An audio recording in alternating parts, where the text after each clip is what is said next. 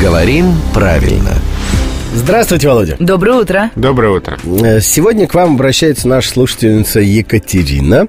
Она работает в школе, а вопрос у нее связан э, с, с этими ленивцами, с ее питомцами, с ее учениками и ученицами. Воспитанниками. С воспитанниками, да.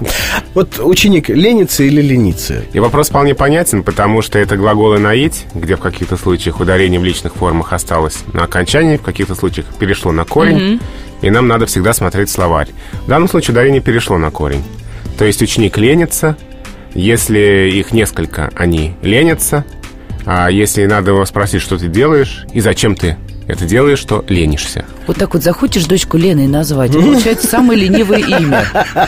Я, у тебя дочка уже есть, и отличное имя ей подобрано. Так что пока можно выдыхать. И благодарить. Скажи спасибо, Володя. Спасибо, Володя. Мы благодарим главного редактора «Грамотру» Владимира Пахомова. Напоминаем, что подкасты со всеми выпусками программы «Говорим правильно» вы уже сейчас можете скачать в iTunes. Ну а в эфир она выходит ежедневно по будням в 7.50 и в 9.50.